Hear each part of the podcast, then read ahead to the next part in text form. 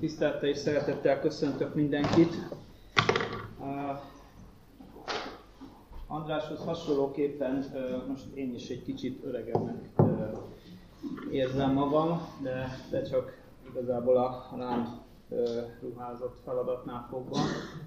Úgy alakult, hogy az eredetileg tervezett előadónk nem tudta vállalni az előadást, úgyhogy most megpróbálok adni egy áttekintést a, a vidék helyzetéről, illetve azokról a fajta megoldási lehetőségekről, amiről én úgy gondolom, hogy esetleg közelebb visznek ahhoz, hogy jobbra fordulhasson a vidéknek a sorsa.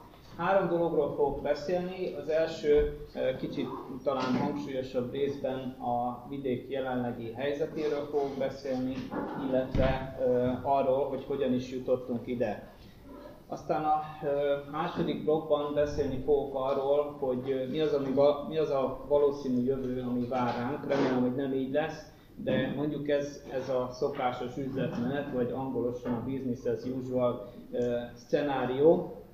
És a, a harmadik blogban pedig, ha angolosan fogalmaznék, akkor azt mondanám, hogy business unusual, vagyis a szokatlan üzletmenet forgatókönyvét, vagy forgatókönyv lehetőségeit fogom egy kicsit latolgatni. Ezek lesznek azok a, azok a megfejtési lehetőségek, amelyek talán, talán egy jobb irányba visz, vinnék a vidéket, meg az országot egészében.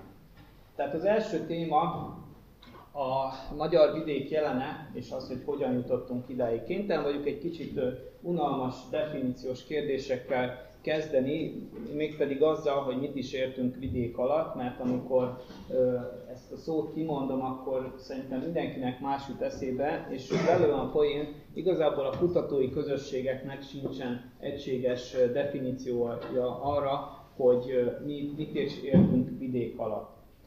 Leggyakoribb meghatározások szerint valamilyen népsűrűségi korlátot állítanak be, például az OECD-nek a 95-ös felmérése a 150 fő per négyzetkilométerben határozta meg azt, hogy ez alatt vidékies térségnek tekintjük, tekintünk egy országot, és ez a 95-ös felmérés úgy találta, hogy Magyarország egésze ebbe a kategóriába tartozik, tehát vidékies térségnek minősül.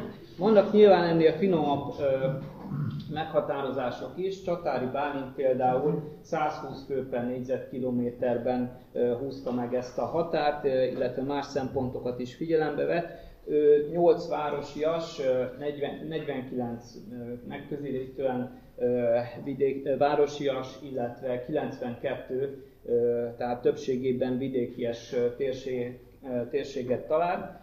De hogyha túllépünk ezen, ugye nem csak a népsűrűséget veszük figyelembe, akkor azért a vidék fogalmába sokan beleértik azt, hogy relatíve többen foglalkoznak itt mezőgazdasággal, alacsonyabb a beépítettség, illetve hát a tájhoz való kötődés az, az valamelyest erősebb, mint a, mint a városias jellegű térségekben de vannak olyan ö, megfogalmazások is, amelyek egyenesen ezen túlmennek, tehát ö, azt mondják, hogy, hogy a, a vidék maga, mint valami perifériális létező, meg, meghatározható. Például Glac Ferenc ír, határozza meg ilyen formában a, a vidéket, tehát ez egyfajta periféria közti dihotómiát, megkülönböztetést állít föl, tehát a vidék egy a centrumhoz képest lemaradó, és hát az önmeghatározó képesség hiányában szenvedő térségtípus lehet. A, a település szerkezete Magyarországnak is meglehetősen egyedi. A kis településeink, amelyekben 1000 fő alatt laknak, 54% körül van, de a 200 fő alatti települések is a magyar település állomány 13%-ára rúgnak, és ezek, ezekben a lakosságnak a fél százaléka lakik, és nagyon sok olyan van ezek közül, például a KSH előrejelzései szerint akár 60 is van ezek között, amelyek, amelyek tulajdonképpen már kihaló félben vannak. Nézzük akkor egy, egy gazdasági, társadalmi helyzetképet a, a magyar vidékről.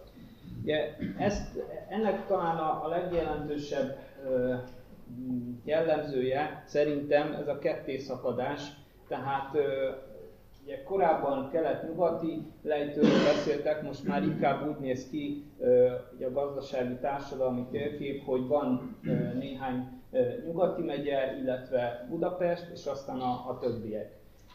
A többiek, akik, akik rendszerint súlyos gazdasági és társadalmi problémákkal küzdenek, így, a, így erősen sújtja őket az előregedés, az elvándorlás, egyszerre sújtja őket a, a munkaerő hiánya, tehát az, hogy nem lehet megfelelő ember találni a, a munkák elvégzésére, illetve a munkaerő felesleg. Mondjuk az utóbbi időben inkább, inkább már a munkaerő hiány kezd dominássá válni, tehát egyre kevésbé lehet a legegyszerűbb munkákra is megfelelő ember találni, például mondjuk szabadtéri állattartáshoz, vagy akár egy, egy fal bevakolásához is nehéz ember találni. És a, ráadásul a, a problémák azok koncentráltan jelentkeznek sok helyen, tehát a, a peremvidékeken, ugye Észak-Kelet-Magyarországon, a, a keleti határ mentén, a közép-tiszán vagy a délnyugat, délnyugaton, a Dráva mentén válságbócok alakulnak ki, ahol gyakorlatilag a kilátástalanság és a szegénység, mivel hogy az oktatási rendszer és a gazdasági vagy egészségügyi szolgáltatási rendszer is lemaradásban van, itt koncentrálódnak. Ráadásul ezeken a, ezekben a térségekben még etnikai feszültségek is jelentkeznek, a, ezekben a perifériális régiókban. Magasabb a cigány lakosságnak az aránya. Vannak ugye az előregedés elvándorlásban érdekes mintázatok, tehát e, elvándorlás leginkább mondjuk a Borsod-Abaúj Zempént vagy Szabolcs-Szatmárt sújtja, az előregedésben Zala, Békés, és meglepő módon Budapest vezet. Ennek ugye az az oka, hogy gyakorlatilag az ország legerősebb gazdasági térsége az Budapest, de a Budapesten dolgozóknak a, a jelentős része már az agglomerációban lakik, tehát igazából, de viszont az agglomerációnak, a, tehát mondjuk Pest, Pest megyének a gazdasági teljesítménye messze Budapest alatt van. Tehát ez, ez egy kicsit visszacsatol arra, hogy mennyire nem lehet egységesen meghatározni azt, hogy, hogy mi is a vidék. Jellemzője a mostani helyzetnek, hogy a mezőgazdaságnak, mint megélhetési lehetőségnek a, a jelentősége a vidék életében drasztikusan csökkent, ha, ha mondjuk a 20. század elejével összehasonlítjuk. Tehát amikor ugye megint egy picit visszacsatol a vidék definíciójához, ugye azt mondjuk, hogy relatíve magasabb a mezőgazdaság jelentősége a megélhetésben, de ez, ez nem azt jelenti, hogy, hogy vidéken az emberek gazdálkodnak, pont, hanem azt jelenti, hogy többen, mint mondjuk egy városban, nyilvánvalóan. Ugye ennek, a, ennek számos oka van, tehát a, a történelmi okok között van egy, van egy globális történelmi ok, az, hogy a mezőgazdaság, mezőgazdaságot iparosították, nem csak nálunk, hanem a, mondjuk az északi, vagy a, tehát az úgymond a fejlett világban, meg most már egyre inkább a fejletlen világban is, ami ugye a gépesítéssel, a vegyszerhasználattal, a műtrágya használattal az emberi munkaerőt váltja ki. Emiatt óriási mennyiségű ember vándorol a városokba, ami miatt gazdaságtalanná válik föntartani a, a vidéken a szolgáltatásokat, ami újra azt, tehát egy, egy vidéki életminőség csökkenést jelent, ami miatt új, újabb tömegek indulnak el, tehát egy ilyen, egy ilyen lefelé tartó spirálba, egy ördögi körbe kerül a vidéknek a lakossága. És nem csak a mezőgazdaságot, hanem, hanem a, a mezőgazdasági nyerstermékek feldolgozását, tehát az ipari alapanyagoknak, illetve az élelmiszereknek a feldolgozását is központosítják, iparosítják, és ezáltal az értékteremtésnek a centruma kerül át a vidéki térségekből a városokba. Tehát mi korábban egy parasztgazdaság gyakorlatilag egy, egy körforgásos gazdaságot tudott működtetni, vagy egy, egy falu közösség képes volt a saját megélhetési alapjait megteremteni, helyi gabonával, helyi gyümölcsökkel, helyi tékkel, helyi állatvágásokkal, forrással, addig a, a 20. században egyre gyorsuló ütemben, különösen a második felében ezek a tevékenységek városban működő malmokba kerülnek át, vágóhidakra és így tovább, illetve rendkívüli mértékben tőkeigényessé válik a, a mezőgazdaságnak a művelése, tehát nem az van, hogy ha eltörik a kocsirúd, akkor faragok magamnak egy másikat, hanem megyek az integrátorhoz, és bennem kell egy, egy bazi drága import alkatrészt, hogy mondjuk ki se tudom már nyitni a traktornak a motorház fedelét számítógépes diagnosztika nélkül. Sokan ezért nem váltanak mondjuk Zetorról más, nem mondok márkákat, modernebb traktorokra. Vannak sajátos magyar vonatkozásai ennek, tehát ennek a globális folyamatnak Magyarországon, ha lehet, még durvábban tapasztaltuk meg a hatásait.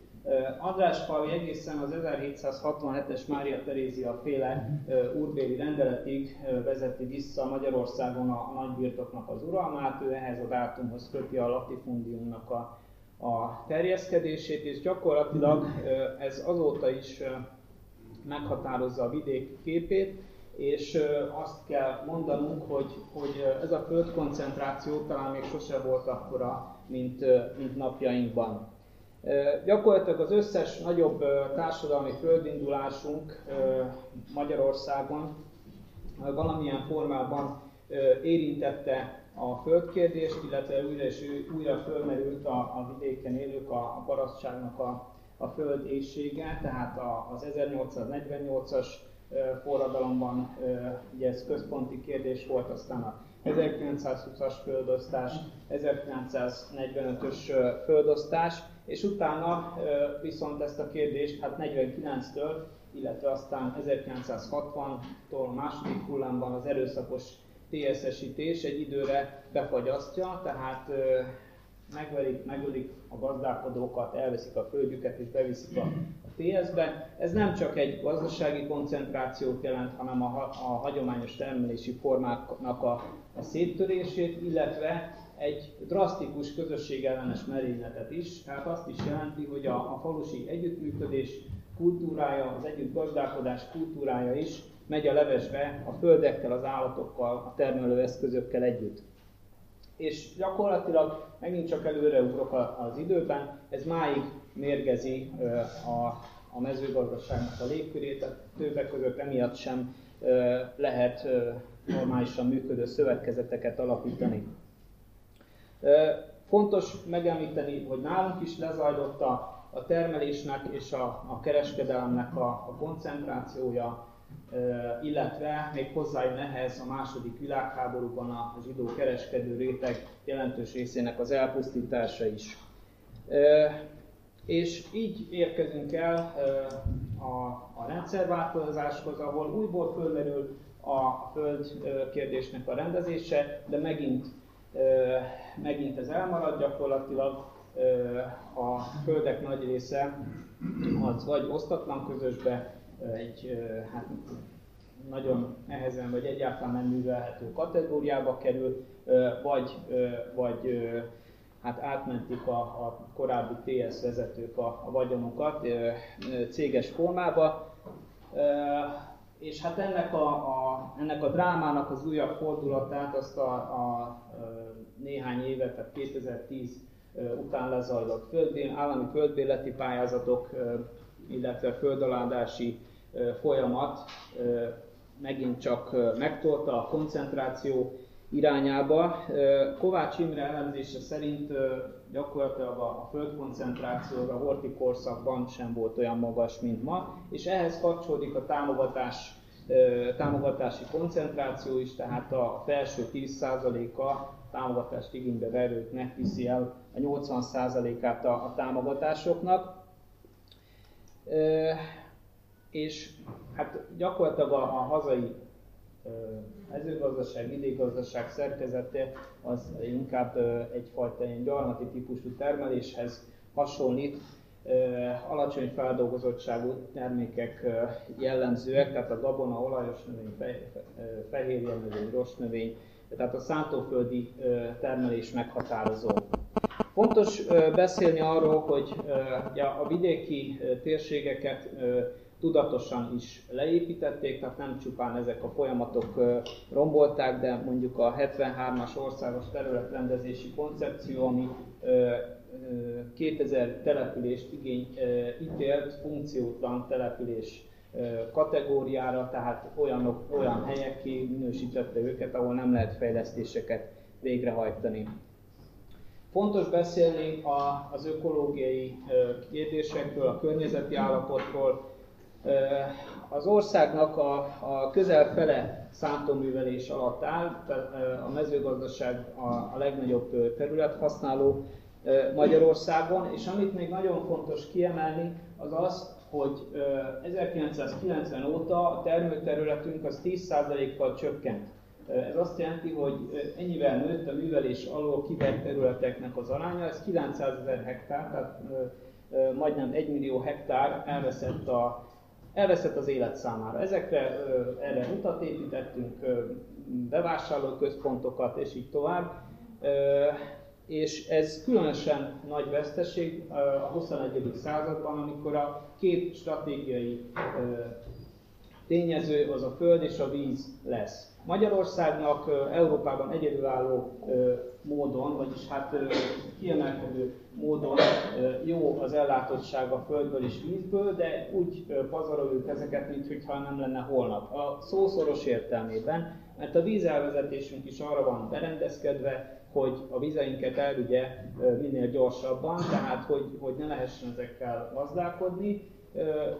Van ugye megoldási javaslat öntözünk. Jelenleg a, a, a mezőgazdasági területek 2%-a az, ami elvileg öntözhető, körülbelül 1%-ot képesek ma öntözni. Tehát gyakorlatilag, ha, ha mindezek a fejlesztések megvalósulnának, amit előrejeleznek, akkor ez mondjuk 4%-ra lenne föltolható, a 96%-a a vízhiányos területeknek így nem kap megoldást. És fontos arról is beszélni, hogy az intenzív gazdálkodás hoz kötődően is a, a víz és szélerózió az a termőterületeinknek a, a többségét érinti, illetve az a fajta területhasználat, tehát az intenzív gazdálkodás, az a biodiverzitásban is óriási veszteségeket okozott, jól kimutatható az EU csatlakozásnak a hatása, tehát az, hogy a terület alapú támogatások érdekében minél több területet kell fel, felszántani, ez áll érdekében a gazdálkodónak, ez nagy mértékben kihatott az élővilágra is. Tehát összegezve a vidéki térségek életében a 20. században, illetve a 21. század eddig tartó részében a mezőgazdaság, mint megélhetési alap elvesztette meghatározó jelentőségét, illetve csak nagyon keveseknek, már tehát most Magyarországról beszélve, néhány száz cégnek hoz igazi extra profitot a gazdálkodás, de a többség egyre inkább kiszorul ebből a lehetőségből, illetve, illetve már nem is tehát minél inkább modernizálódik az életforma, annál kevésbé válik a fiataloknak vonzóvá a gazdálkodás. Tehát ugye a, mezőgazdaság, illetve a hozzá kapcsolódó értéktermelő, feldolgozó lépések, azok elvesztették jelentőségüket, de helyére nem jött semmi új. Igazából vannak, vannak olyan beruházások, amelyek, amelyek olcsó munkaerőt keresnek, tehát mondjuk egy, egy összeszerelőüzemet létesítenek, vagy, vagy hasonló beruházásokkal ideig, óráig lehet a munkaerő hiányt enyhíteni, de mindezek nem járulnak hozzá ahhoz, hogy a vidék újra megtalálja magát, és azt mondja, hogy na, ez a jó kis összeszerelő üzem, ez bizony olyan, amit a, amire a nagyapám is büszke lenne, ilyen nincsen. Áttérve a, a valószínű ö, jövőre, hát igazából ebben olyan nagyon sok ö, vonzót ö, nem látok. Tehát az éghajlatváltozás az, az valószínűleg illetve a, a kapcsolódó globális problémák, tehát a biodiverzitás vesztés, az alapjaiban fogja átrajzolni Magyarországnak a, a térképét. Gyakoribb szélsőséges időjárási eseményekre számíthatunk, fokozódik a, az asszályhajlam, hőhullámos napok, gyakoribbak lesznek, nagyobb lesz a forróság, tehát Igazából egyre kevésbé válik kellemes környezetté az, amiben működünk, illetve a gazdálkodás egyre kevésbé lesz alkalmas. Tehát hosszú távú előrejelzések szerint mondjuk a, a kukorica termelés Magyarország nagy többségén a század végére hát gazdaságilag nem lesz megtérülő, de például Beszéltünk az erdőkről is, ahonnan, ahonnan a bükkösök gyakorlatilag ki fognak szorulni. Nagy területeken nyomul előre az erdősztyep, ezek szerint az előrejelzések szerint, amit a, a NATÉR rendszerhez készítettek. És hát nyilván ennek, tehát ennek lesznek belső gazdasági, egészségügyi hatásai, és vannak globális hatásai is nyilvánvalóan, tehát ez egy, egy klímamigrációt is indít, amivel, amivel kezdeni kell valamit. A gazdaságban halad előre a hatékonyságnövelés, az automatizáció, robotizáció, amely egyre több emberi munkahelyet szüntet meg, vagy vált ki. A demográfiában az előrejelzések megint csak nyugtalanító trendeket vetítenek előre, tehát 2030-ra azzal számolhatunk, hogy a mostani 9,9 milliós lakosság 9 millióra csökken, és egy, egy másik vonatkozása ennek az, hogy ugye 2015-ben becslések szerint az első osztályba iratott gyerekek fele cigány származású volt, tehát 2030-ra ez szerint az előrejelzés szerint a 20 évesnél fiatalabb magyarok fele az cigány származású lesz, tehát amennyiben az integrációjuk továbbra is kudarcos marad, akkor ez egy újabb jelentős feszültségforrás lesz. Tehát összességében, hogyha ez a, ez a, ez a szokásos üzletmenet, tehát az, ahogy most csináljuk, folytatódik, akkor, akkor az éghajlatváltozás, illetve a, a gazdasági, társadalmi trendek továbbra is a, tehát az erőforrásaink csökkenése irányába mutatnak, illetve a demográfiai gazdasági előrejelzések azt mutatják, hogy a, a területi koncentráció az erősödni fog, tehát ahogy egyszerűen mondják, aki szegény, az a legszegényebb, tehát azok a peremvidékek, amelyek ma peremvidékek, azok a jövőben is azok lesznek, sőt egyre inkább azok lesznek. És hát a szokásos logikája a hatalomnak, hogy, hogy centralizációval reagál, ugye még az el, a helyzetelemzésből kihagytam, hogy a, az elmúlt év, években egy nagyon durva koncentráció zajlott le a közigazgatásban, tehát az önkormányzatoknak számos és lehetőségét elvonták, tehát ez a, a hatalmi logika ebbe az irányba is hathat, hogy tovább zajlik a, a a koncentráció, tehát a, a, az egyre nagyobb feszültségekre egyre nagyobb erővel reagálnak, nem csak, nem csak Magyarországon belül, de globálisan is, egymásnak eshetnek az államok, tehát egy, egy, egy bezárkózó, gyűlölködő és erőszakos konfliktusokba csúszó Magyarország, illetve világképe az, amelyik abból kirajzolódik, hogyha végig gondoljuk azt, hogy most, ha nem teszünk semmit, akkor, akkor mi történik.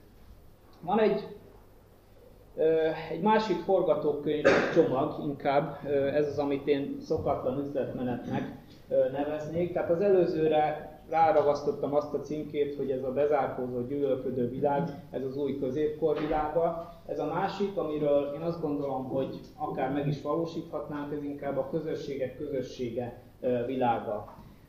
Az már látszik, hogy olyan gyorsan változnak a, a, az életfeltételeink, hogy ezekre egy, egy jó megoldást, egy hosszú távú stratégiát, na, amihez aztán biztos ragaszkodunk, ilyet nem lehet írni. Tehát nincs egy, nincsenek önmagukban jó technológiai megoldások, vagy társadalom politikai megoldások. Hát emiatt gyakor, tehát hogyha csak a, a klímaváltozással kapcsolatos modelleket, meg, előrejelzéseket megnézzük, azok is évente változnak. Gyakorlatilag, hogyha ez, valaki rajta ezen a témán, majdnem hetente, két hetente jelennek meg olyan cikkek, amik azt írják, hogy ja, arra nem gondoltunk, hogy na, és akkor ez, ez újabb, újra, tehát egy kicsit közelebb hozza a végítélet óráját. És az, az, az biztosan ki lehet jelenteni, hogy a 20. 21. században alapjaiban változnak meg az ember, emberi együttélésnek a, a körülményei, és én úgy gondolom, hogy, hogy ezekre a kihívásokra csak akkor lehet megfelelő választ adni, hogyha ha az emberi minőségünk, illetve az emberi együttélésnek a minősége is alapjaiban fog megváltozni, tehát ezzel a bizonyos szokásos üzletmenettel radikálisan kellene szakítani. Tehát egy, egy stratégia, egy forgatókönyv nem lesz elegendő, igazából olyan robosztus megoldásokban kellene gondolkodni, amelyek hát a változó körülmények között tudnak működni, illetve iterálunk, tehát a, folyamatokhoz folyamatosan igazítani kell a mi túlélési stratégiáinkat is.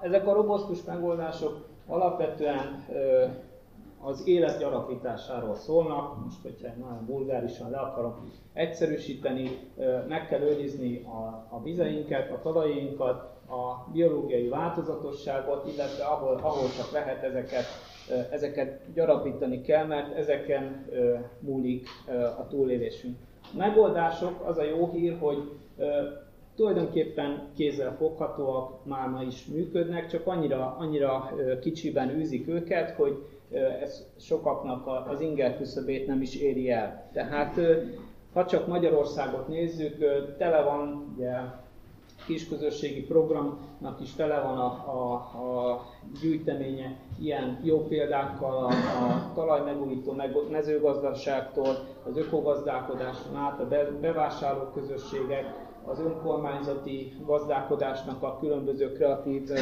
megoldásai, a szociális farmok, élő, élőfaluk, élőfalvak, gyümölcsészeti hagyományok újjáélesztése, vagy éppen lehetne mondani a gyütment mozgalmat is, amely minden, mindezen tudásoknak az összegyűjtését és kommunikálását tűzte az, az ászlajára. De hogyha ha mondjuk csak az én térképemet megnézzük, ezt a képzeletbeli térképet, ahol, ahol mondjuk így rajszögekkel föl vannak tűzve ezek a jó példák, akkor sokszor nekem az a hát a vízióm, hogy a rajszög hegye alatt összenyomódnak, ezek annyira kicsik, ezek, ezek a kezdeményezések. Tehát azt gondolom, hogy makroszinten az államnak az lenne a feladata, hogy azt a fajta járadékvadászatot, ami most zajlik az országban, Nyilván nem érdemes ennek a részleteibe belemenni, aki olvas újságot tudja, hogy miről van szó. Tehát ezt, ezt le kellene állítani, az államot újra közjószolgáltába kell állítani, ami, mivel hogy radikálisan és folyamatosan percről percre változnak a feltételek, ez, ez azt jelenti, hogy nem egy központi megoldást adunk a vidéki térség számára, hiszen még pontosan azt sem tudjuk megmondani, hogy kik ők, hanem hagyjuk azt, hogy találják ki maguk. Tehát alapvetően a közösségi önrendelkezés helyreállítása lehetne az a robosztus stratégia, ami mondjuk makroszinten, vidékstratégiai szinten valamiféle, valamiféle kiutat jelenthet. Ennek mondjuk a közös agrárpolitikában is vannak lehetőségei, tehát a támogatási rendszert is át lehetne így alakítani. Magyarország ezekkel a lehetőségekkel eddig tudatosan nem élt. Tehát ezek a közösségi alapú vidékfejlesztésre számoló pénzek, ezek mindig kézen közön eltűntek Magyarországon, ideje lenne mondjuk megragadni ezeket a lehetőségeket, de ez nyilván nem pénzkérdés. Én azt gondolom, hogy ezt az egész kiútkeresést, ezt egyfajta morális fordulattal le, lenne célszerű, vagy hát lenne fontos kezden, kezdeni. És ez, ez az együttműködés fejlesztésében, illetve a közösségi együttműködésnek a helyreállításában is testet kell, hogy öltsön, és, és abban is, hogy, hogy jó példák nélkül, tehát anélkül, hogy, hogy magunkban is elkezdünk változni, tehát magunkban is, illetve a környezetünkhöz való viszonyban is elkezdünk változni, enélkül, enélkül nem fog menni. E, igen, tehát ezzel szeretném zárni, hogy alapvetően ezek a, ezek a helyi közösségi kezdeményezések, amelyek ma még kicsinek, erőtlennek és jelentéktelennek tűnnek, hosszú távon azt gondolom, hogy ezek hozhatják vissza az ember és természet, illetve az ember és ember közötti értelmes és hát a hosszú távú megmaradást elősegítő viszonyt. Köszönöm szépen a figyelmet!